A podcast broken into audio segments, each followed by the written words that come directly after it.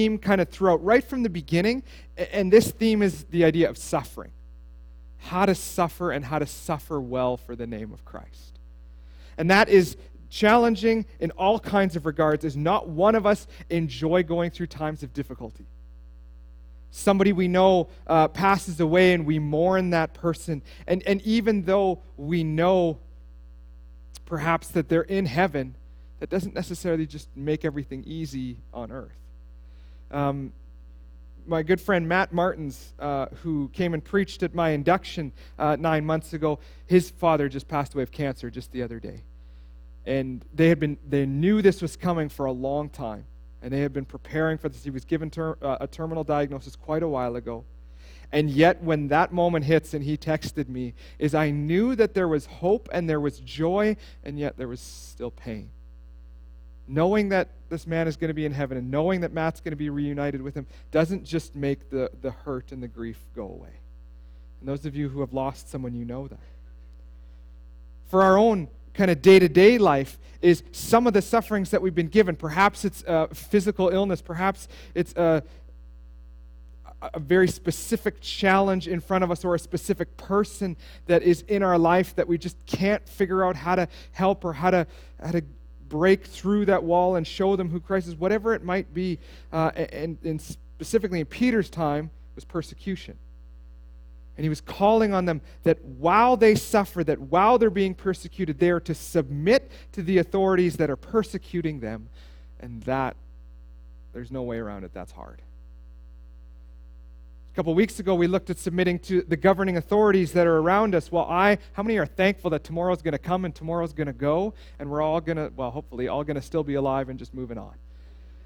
Is yes, there's serious implications for the election, but God is still on the throne and that as we go forward from tomorrow, that regardless of whatever government comes in, and we talked about this a couple weeks ago and, and cross referenced it back with Romans, is that God has allowed it and actually ordained it at this time the way that He makes it happen. And we maybe don't understand exactly why. Maybe it doesn't seem fair, but He is in control. And so, what that should do for us is we could maybe even stop fighting a little bit. And maybe on Facebook, if you want to post something political, remind yourself that this is God's chosen person. And that sounds difficult. But remember, David in the caves, as he's been anointed as the next king, uh, and the people tell him, David, just, just go kill Saul. He's awful. He's a horrible king. Just get rid of him. You know you're coming next. And what does he say? Basically says this I will never lay a hand on the Lord's anointed. Even though Saul was doing all kinds of terrible things and wasn't submitting to the leadership of God the way he should have, David still recognized his place under that. And so, for us, in the same way. So, last week we looked at in the home, relationally with our family, and I got a little bit heated and I got a little bit uncomfortable. And for a long time after, I, I just felt guilty. But people kept telling me, is, and I know this, but I'm just, I'm a people pleaser by nature. Any people pleasers? It's, it's hard to do this sometimes is I should never apologize for what the Word of God says. God has said it. It's His words, not mine. I'm just trying to tell you and read it and to show why it says what it says. So, again, if wives and husbands, if you had a big fight when you went home after that, please don't blame me for that one. Uh, you can you maybe listen uh, to that sermon if you missed it. So this brings us to chapter 3 into verse 8. And so this is kind of where we have been. And now Peter's going to take it back to a couple of these reminders to us. And then we're going to talk about this. Let me read the, the rest of chapter 3, starting in verse 8. Peter says this Finally, all of you have unity of mind, sympathy, brotherly love, a tender heart, and a humble mind. Do not repay evil for evil or reviling for reviling, but on the contrary, bless, for to this you were called that you may obtain a blessing. For whoever desires to love life and see good days, let him keep his tongue from evil and his lips from speaking deceit. Let him turn away from evil and do good. Let him seek peace and pursue it. For the eyes of the Lord are on the righteous, and his ears are open to their prayers, but the face of the Lord is against those who do evil. Now, who is there to harm you if you are zealous for what is good? But even if you should suffer for righteousness' sake, you will be blessed. Have no fear of them, nor be troubled, but in your hearts honor Christ the Lord as holy, always being prepared to make a defense to anyone who asks for a reason for the hope that is in you. Yet do it with gentleness and respect, having a good conscience, so that when you are slandered, those who revile you revile your good behavior in Christ may be put to shame. For it is better to suffer for doing good, if that should be God's will, than for doing evil. For Christ also suffered once for sins, the righteous for the unrighteous, that he might bring us to God, being put to death in the flesh, but made alive in the Spirit, in which he went and proclaimed to the saints in prison, because they formerly did not obey when God's patience waited in the days of Noah while the ark was being prepared, in which a few, that is, eight persons, were brought safely through the water. Baptism, which corresponds to this, now saves you, not as a removal of dirt from the body, but as an appeal to God for a good conscience. Through the resurrection of Jesus Christ, who has gone into heaven and is at the right hand of God, with angels, authorities, and powers having been subjected to him. So you can see kind of from 8 to 17, Paul rehashed, or pardon me, Peter rehashes what he has been saying. And then there's 18 to 22, and that gets a little bit confusing, a little bit dicey. We're just going to ignore that this morning. I'm just, I'm just joking. We're not going to do that. Um, I'm going to say this, though, is I don't know exactly what I think about those four verses. This is one of the few texts that I've come across where I've just sat there in my office, read through it, studied through it, looked at the different commentaries, looked at the different opinions, and just been like, I just don't know. And so I'm going to do my best to kind of walk us through this text. But if you disagree with me, uh, as long as you base it on Scripture, that's totally fine. Actually, I should say that always. If you, anything that I ever say, if you disagree with me, but you disagree with me based on what your understanding of Scripture is, and you have Scripture to support it, that's okay. We can still get along. It's fine. Um, but I'm just going to do my best here in this. So he begins this section. Finally, all of you have unity of mind. So he, he's given us a couple of things that are crucial within the body of Christ that we would do so that the body of Christ might be exalted, elevated, so that the people in the world can look at the body of Christ and go, I need that. Whatever that is, and they might not understand, they might think the church is weird. They might think we're a group of people that do some pretty bizarre things. Uh, and if you think about it in some ways, there's all kinds of weird things that we as Christians do. Right? There's all kinds of weird things from the world's perspective. They look at and go, why would you, why would you do that? Why would, you, why would you pray at a restaurant for your meal? That seems strange. Why does everyone all of a sudden bow their heads and get real quiet? What's that about? Why do you, why do you gather together and, and sing songs about Jesus? It's not a, it's, uh, why would you do that? And so there's all kinds of these things. And one of these things Peter calls us to is having unity of mind. In our young adult Bible study, this is one of these moments where God worked uh, ex- just an incredible way. Is as I was kind of struggling with what was going to come next for our young adult Bible study, God just kind of kept putting on my heart Ephesians, Ephesians, Ephesians. And while we did it, now I'm just seeing that they're both just basically the same book.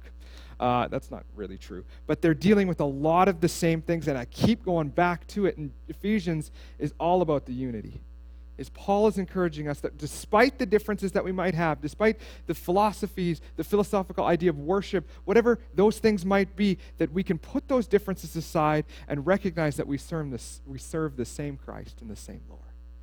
And so while some people might worship this way, or some people might have kind of this particular tradition that they do, uh, as long as it's not against what Scripture teaches, then certainly we should all be able to get along. Because Jesus is the head of all of the church. And this is one thing that's very important. How many of you have had opportunity to do some international travel? You ever notice that they don't quite do things exactly the same way that we do it? First time that I went somewhere, uh, uh, it was one of those experiences, and part of it was it was in Greek, so I didn't really understand any of it, but everyone did things differently. In my immediate, I grew up in Steinbach, Mennonites. Anybody? Any Mennonites here? All right, good the Lord's blessing is upon you. Uh, no, uh, and everyone else too. But my assumption is that anything that was different than what I was taught was immediately wrong. Right? I didn't maybe necessarily say that or, or cognitively think it, but it was just it was just ingrained in my mind that everything that's different than how I do it is wrong and needs to be corrected. And that is the, just the most arrogant thought that we could have. And traveling internationally and seeing other cultures worship, or just coming to Banff, I guess, that works too. Uh, but you see all these other people worshiping in different ways, understanding things in different ways, praying in different ways is, is good for us. Because we get to see that, oh, this isn't the only way. I remember being at a Bible camp once, and there was a group of Koreans that had come, and they were helping. And when they prayed, they all prayed at the same time. And I was like, "This is chaos. Can't handle this. Like it's not, it's not orderly. Everyone sit down, one person at a time. It's clearly in the Bible. This is what we right, and it's not. But it was just a different way of doing things. We need to be united together with one purpose and one mind. What is that? Well, two things come into that: is honor Christ as Lord and proclaim His name. Those are the two things that we're called to do. And so let's do that. Let's be united in that.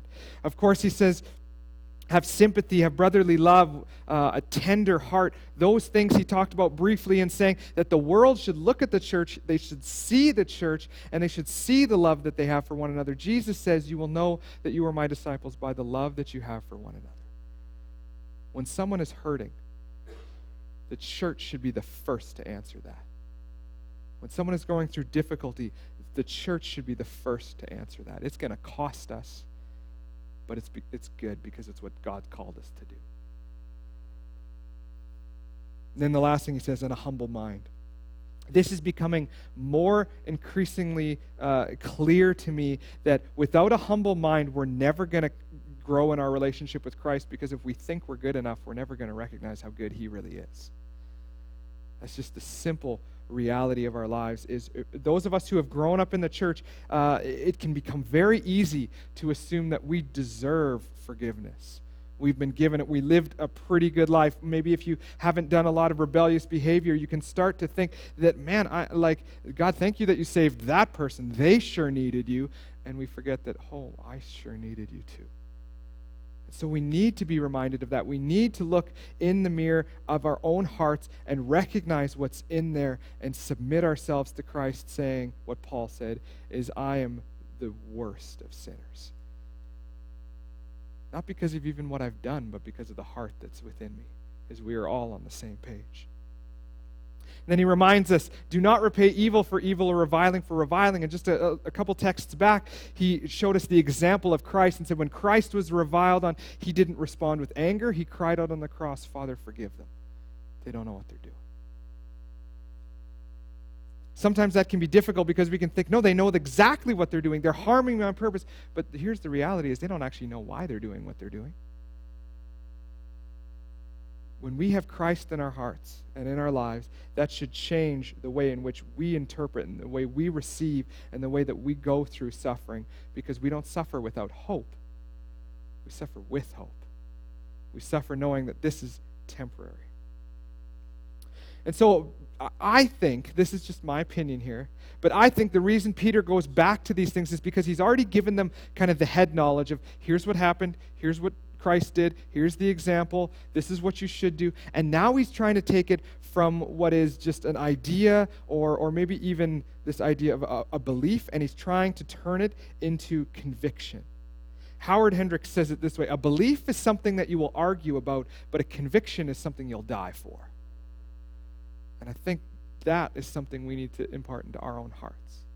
Is it can be pretty easy to have religious arguments with people?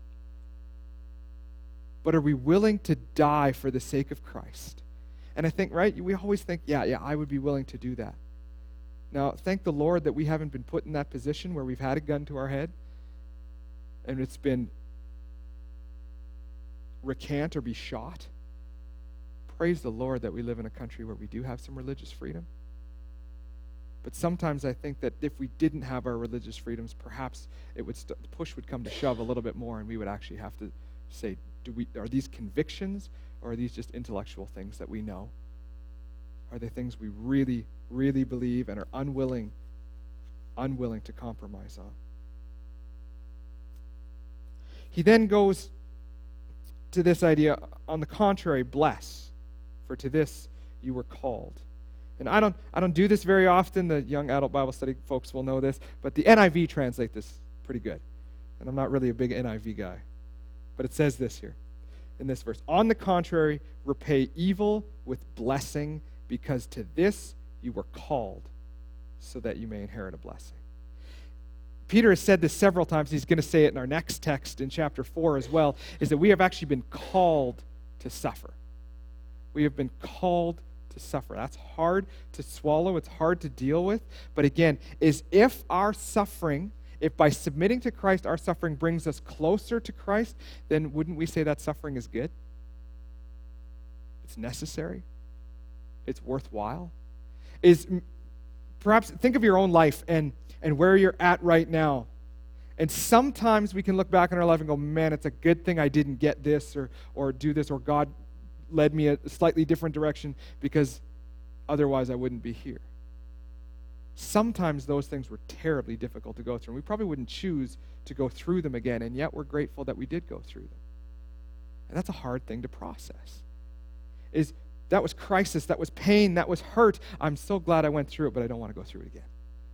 It's, it's just this confusing thing in our minds, but because it causes us to grow. And so, specifically, he's saying, now when people wrong you, not only are you to just suck it up, you're actually to bless them in return. Anybody find that really easy? When somebody wrongs us, man, we are just filled with this holy justice. Not really holy at all, but we think it is. we go, it's not fair, it's not right. This should be the case. This isn't good. And, and Peter says, Yeah, they're going to wrongfully hurt you and bless them for it. What a challenge that is. And then he takes us back to the Psalms and he reminds us whoever desires to love life and see good days, first, keep control of your tongue. That's a hard one, isn't it? Keep control of your tongue and keep your lips from speaking deceit is again, I'm just using this as the analogy because it's just rampant right now because of the season that it is. It is real easy to say some really rude things about our government.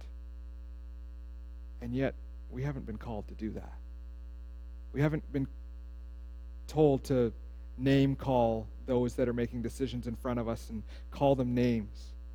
In fact, the text says that we're supposed to honor them, we're supposed to submit to them, and now it says we're supposed to bless them back gets like this is push has come to shove now.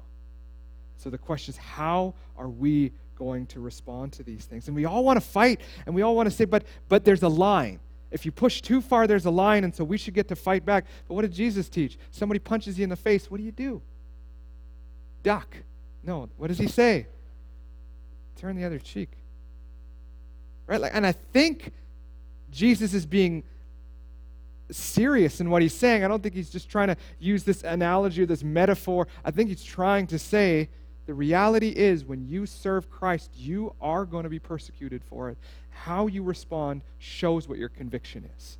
Do you trust in man or do you trust in God? That's hard because trusting in God might mean that there comes with a huge amount of risk, a huge amount of cost, and ultimately it probably will, in many parts of the world, cost us our life. So, are we willing to do that? Are we willing to keep watching our tongue? Is just a few pages um, before in the book of James, James talks about it in this context. He kind of uses this boat analogy, and he says the tongue is like that little rudder. It's just this tiny little thing in, uh, in the context of our whole body, and yet so powerful. And it can do so much damage so quickly. We don't need to do a show of hands here, but how many of us have said something in a moment of anger that we wished we could take back? Problem is, you can't take back what you've said. And we can say all we want, well, I didn't mean that, but then why did we say it? Husbands and wives in those arguments and those conversations that sometimes turn a little bit heated, and we say something, and then we go back and we say, Well, I, I, I didn't actually mean that, or, or uh, that was just said in the heat of the moment. That's not actually how I feel. I think what we really have to address is the sin nature part of us actually did feel that and does think that. So we have to deal with that. We have to submit to Christ and become, uh, or to submit to the power of the Holy Spirit so that we can do what's right rather than what's wrong. And so watching our tongue is crucial. It says, Let him turn away from evil. And notice, what does it say after that? Verse 11. Let him turn away from evil and. Somebody following along? All of you are following along, yes, I'm sure. And what? Do good.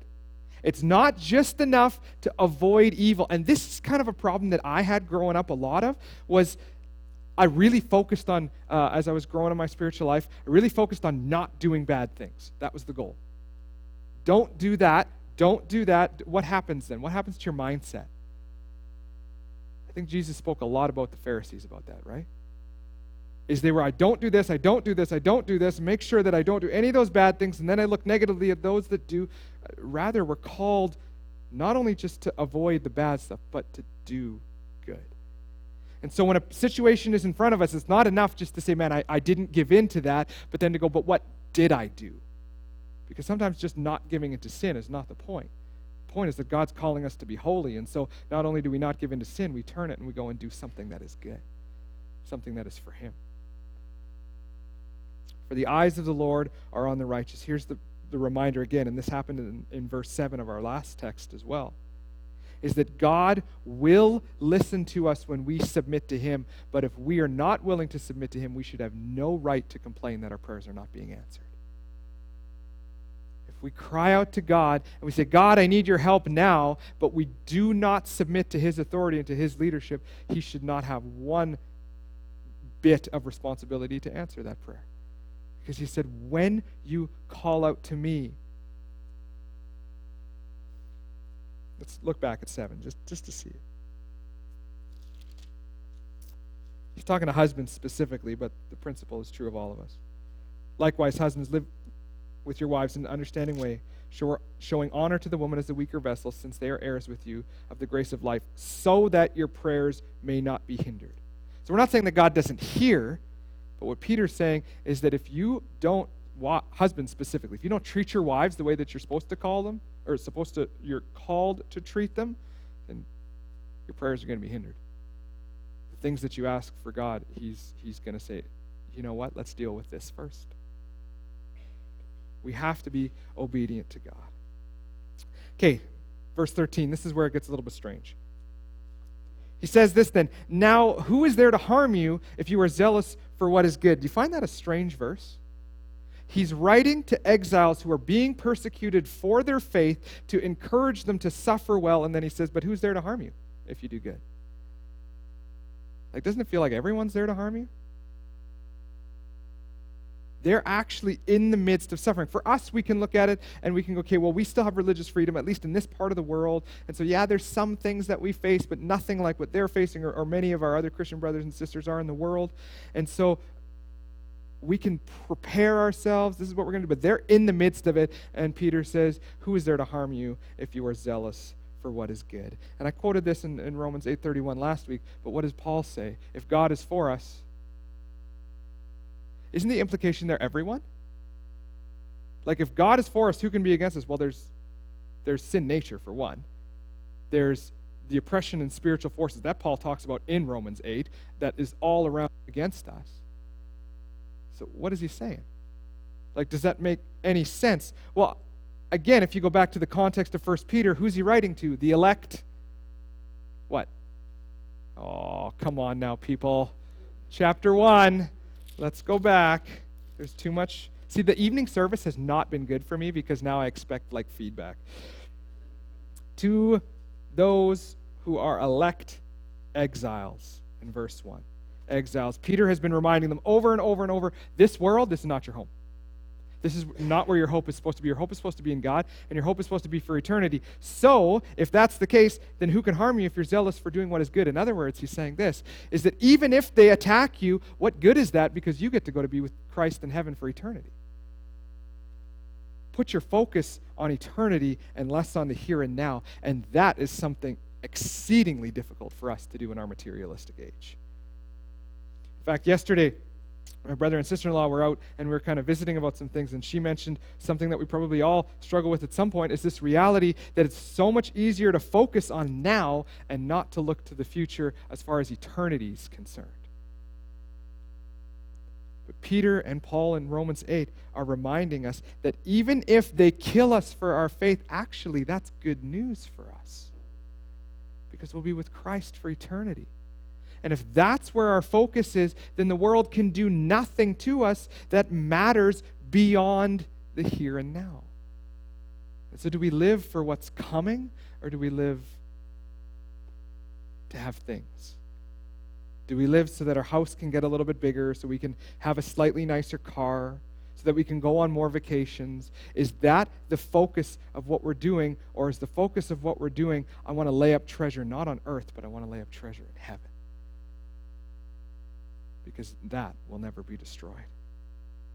But even if you should suffer for righteousness' sakes, which again is kind of an interesting sentence because many of them are, he says, You will be blessed. And this is where the prosperity gospel takes these verses and makes them say something that they don't say. And even the immediate context of the verse as a whole shows that. Is he's talking to people who are suffering and being beaten and being tortured and being torn in two and lit on fire and all these things. And he's saying, You will be blessed for doing good. And somehow the prosperity gospel has said that means you'll have lots of health, wealth, and prosperity. You'll, you'll have everything that you want and everything that you need. And in the very context of the verse, it's actually arguing the exact opposite and saying it's not about here and now and what you can have, it's about what you're laying up for the future in heaven. And so we need to have that, that future mindset that everything that we're doing here and now is ultimately meant for eternity. Is with your kids. If you have kids at home, is stop, stop worrying so much about the sports that they play or the extracurricular activities that they're in and start worrying what is am I modeling what it means to be a follower of Christ so that I can do everything in my power to show my son or daughter what it means to be in love with Jesus Christ. That's what we're called to. Not that everything else, not that all those other things are bad things. But if we show them that, you know what, church will go to when it's convenient, prayer will do when it's convenient, but we will do everything necessary to make sure that we're at hockey practice or we're at volleyball practice or we're at school on time. Oh, we forgot to read our the Bible today, but that's okay. Like we don't want to get legalistic about it. And, and, yet, all these other extracurricular activity things we make sure that we're doing and we're right and we're there and we're committed. And I remember playing soccer being told that you're making a commitment to your team and so you cannot let your team down. Well, let's turn that about Jesus. Is you made a commitment to the body of Christ. When you if you're a member here or if you've been baptized as you have been you have made that public declaration that this the spiritual life is the thing that you want far more than the material. And so that's what we're being called to? Are we going to put our effort and our time in that? Or are we going to get tricked into the reality of the culture that we find ourselves where money, power, fame, whatever it might be, becomes the primary motivating factor? In your hearts, verse 15, in your hearts, honor Christ as the Lord. Then he says this, and there's two, there's two things in this verse that I think are really interesting. Always being prepared to make a defense to anyone who asks you for the reason for the hope that is in you, yet do it with gentleness and respect. So there's, there's two parts to this that are quite interesting. Is one of them, we often use this text to talk about like we should always be prepared to preach the gospel. That's actually not what it says you want to do that, 2 Timothy 4 2, that's a much better basis for that. Now, the truth is, we should always be prepared to preach the gospel. But that's not what this text tells us. In fact, it's telling us, as they persecute you, they will wonder why you have hope despite your persecution, and you need to tell them about that hope. Always be prepared to tell them about that hope, no matter how hard it gets, no matter how painful it gets. But do it with gentleness and respect. And sometimes this can be difficult because, I mean, A, when we're being persecuted, it's hard to treat the other person gently and respectfully, right? Because they're not respecting us and they're certainly not being gentle with us. They're being condescending, they're being physically abusive, whatever it might be. And yet we're called to do that with gentleness and respect because we're called to show that we also are under the same curse as far as sin leads to death and death leads to eternity in hell. So we've been given Christ, and so we have hope. We are not going to die here on the earth and then suffer for eternity. We will die here on the earth and then be with Christ in glory for eternity. And so, can we share that with everyone who is persecuting us? And can we do it with gentleness and respect? In 1 Timothy, and we talked about this at our board meeting, is 1 Timothy chapter 1. Uh, Paul says, The aim of our charge is this, that basically this, that we would love one another with a pure heart. That's what we're called to do. Not just fellow Christians, not just our brothers and sisters, but our enemies, those who revile us, those who persecute us. We are to treat them with love. And so when we are being persecuted by them, we ought to respond very differently than how they would expect. Um, there's a man named Richard Wurmbrand. Anybody familiar with that name? He was uh, in a Nazi concentration camp, and he's written uh, several books about suffering for Christ. And, and there's, they're incredibly powerful. Um, and one of the stories goes that every single time his beat, the person who came to beat him would come, he, it was a specific time every day, and he knew it was coming, that he would go on his knees and that he would pray for the salvation of the man beating him the whole time he was being beaten. And actually, the story goes that what happens is he gets more, the, the person doing the beating gets more and more angry, and the beatings get more and more severe because he gets angrier and angrier that this person is praying for him. And then ultimately, he one day goes there to beat him. And he says something along the lines of, Don't you know that I have the power to kill you? Which is the same thing that Pilate basically says to Jesus. And Richard Wurmbrand responds the same way. He said, The only authority that you've been given over me is from Jesus Christ. And he goes to, he goes to strike him, and he drops on his knees, and he comes to faith in the cell. Suffering but suffering for the sake of Christ can do incredible things. All right, now the difficult part. At least difficult in my brain. Maybe it's not in yours. Uh, for Christ, so this first verse 18 is okay. For Christ also suffered once for sins, the righteous for the unrighteous, right? Just Peter's just telling us Jesus, the only righteous person, suffered for everyone, all of us who are unrighteous, that he would bring us to God being put to death in the flesh and made alive in the spirit.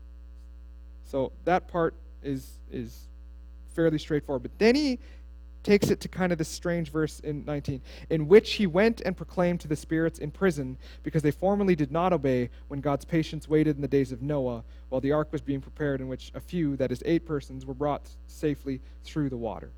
And so you kind of read that and you're like, you were here and you just rapidly all of a sudden went to this bizarre analogy with Noah and, and, and Jesus proclaiming to the saints in prison. And what exactly does this mean? Well, when I don't understand anything, I uh, read to you from what other people say because they're smarter than me. Uh, oh, here it is. I knew I would find it. Commentator Thomas Schreiner says this. He says, At this point, a comparison is drawn between salvation in the ark and baptism. In both instances, believers are saved through the waters of judgment, since baptism portrays salvation through judgment. The mere mechanical act of baptism, oh, pardon me. This is what you should not do, is you should not read like that. I'm going to read the right section. That's for later. That was a sneak peek. Let's go back to 19. So he says this. Uh, it's the same guy, so that's the good news. He says this uh, The word spirits, which is the Greek word pneumasin, which is a plural, is, re- is referring to the unsaved human spirits of Noah's day. So Christ in the Spirit proclaimed the gospel in the days of Noah through Noah. The unbelievers who heard Christ preaching did not obey in the days of Noah and are now suffering judgment, and so they are the spirits in prison. Several reasons to support this view. He says this uh, first, Peter calls Noah a preacher, which corresponds to the noun kerusso, which is proclaim in Greek, in 1 Peter 3, verse 19. Uh, second, Peter says the Spirit of Christ was speaking through the Old Testament prophets, which he's already said in chapter 1, verse 11. Thus, Christ could have been speaking through Noah as an Old Testament prophet. The third thing, the context indicates that Christ was preaching through Noah, who was in a persecuted minority, and God saved Noah, which is similar to the situation in Peter's time. Christ is now preaching through uh, preaching the gospel through Peter to his readers to a persecuted minority and explaining that God will save them. So that's my best understanding of that verse is that he goes to this strange analogy to remind them uh, essentially this idea, the same thing that we read in 1 Kings 18 and 19, where Elijah is like, he thinks he's the only one left who hasn't surrendered to, to worship a false God. And he gets really upset with God, and he says, I'm the only one left. And then eventually God tells him, actually, you know what? There's 7,000 other people that I have saved for myself that have not bowed the knee, bowed the knee to Baal, but you don't know about them. And so I think in the same way, you're dealing with people who are being persecuted like crazy. Like I said, time of Nero, they're being ripped in half, they're being set on fire.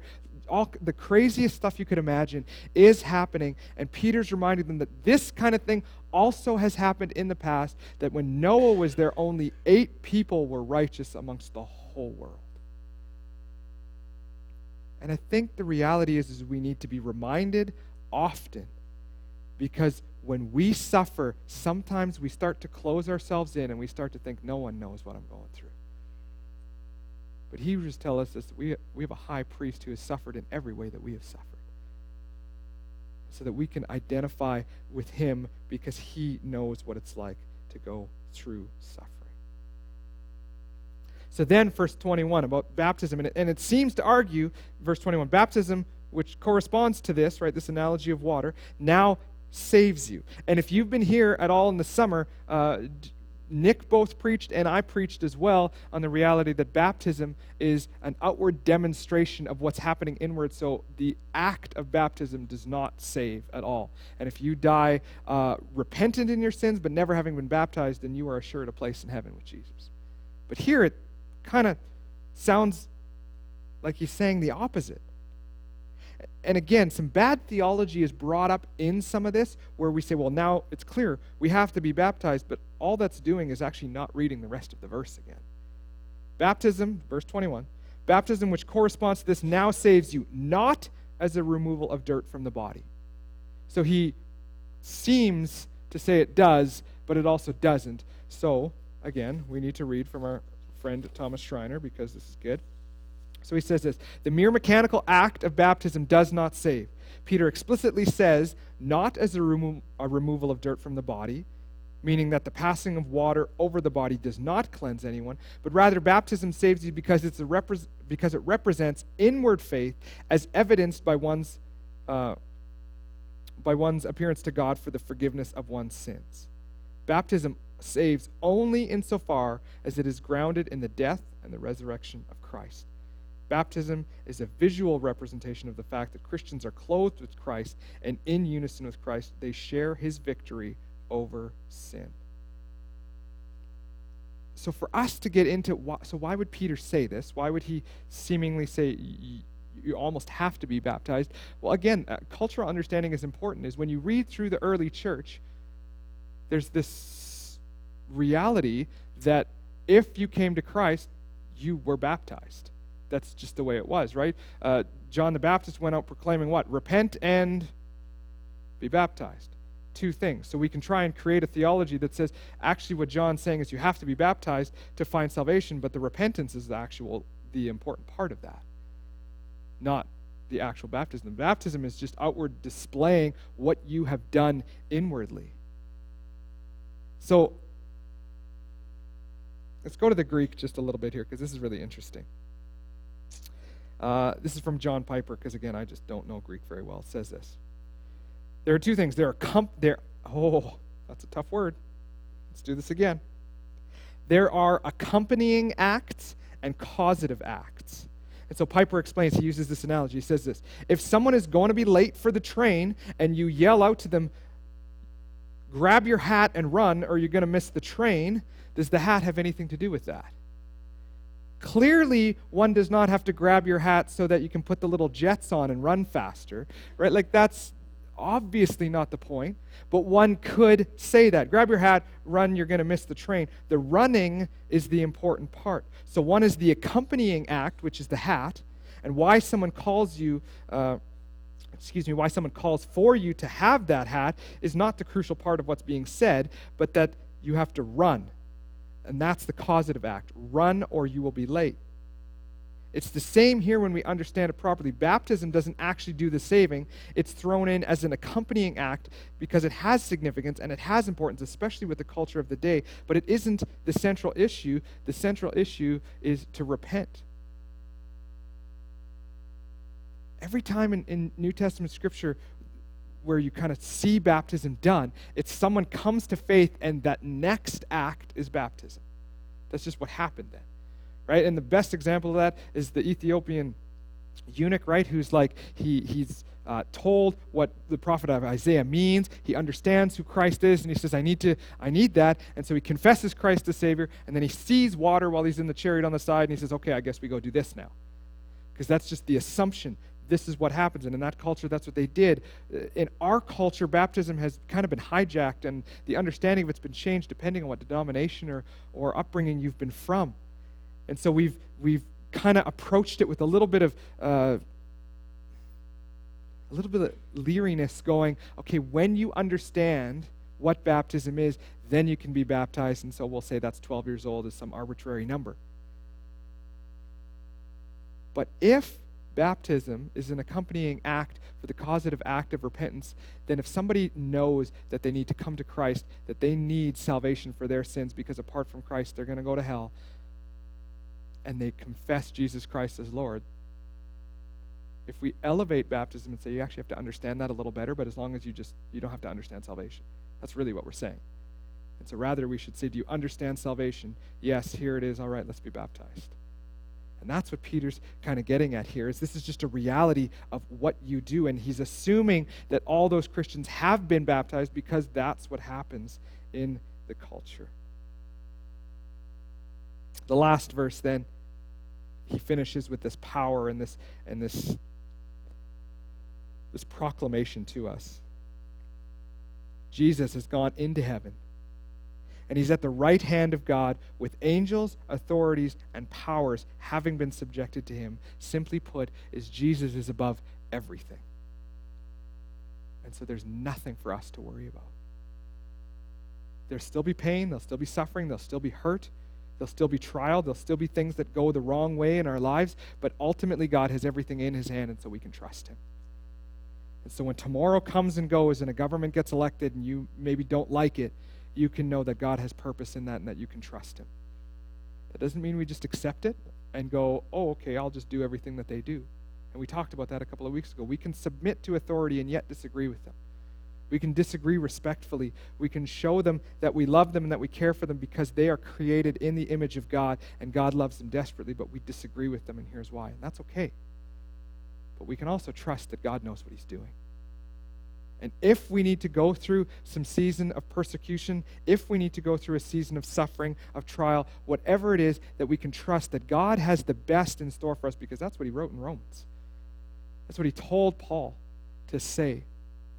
Is God works for the good of those who love him. And it might be for my good that I go through a time of suffering because that might refine me and bring me closer to Christ, and nothing in the world can compare with that. So Peter's saying, have conviction. This isn't theoretical. This isn't just knowledge. This isn't just, yeah, suffer and suffer well. But he's saying there's reason for your suffering. There's a reason for the pain. There's a reason for the hurt. And choose Christ over the world because the suffering you're about to deal with on the earth is not, as Paul says, is not even worth comparing to what's going to come in eternity with Christ. It's going to be so much greater. So let's live with that in focus, with that in mind, not the here and now, but what's coming one day. Let's pray.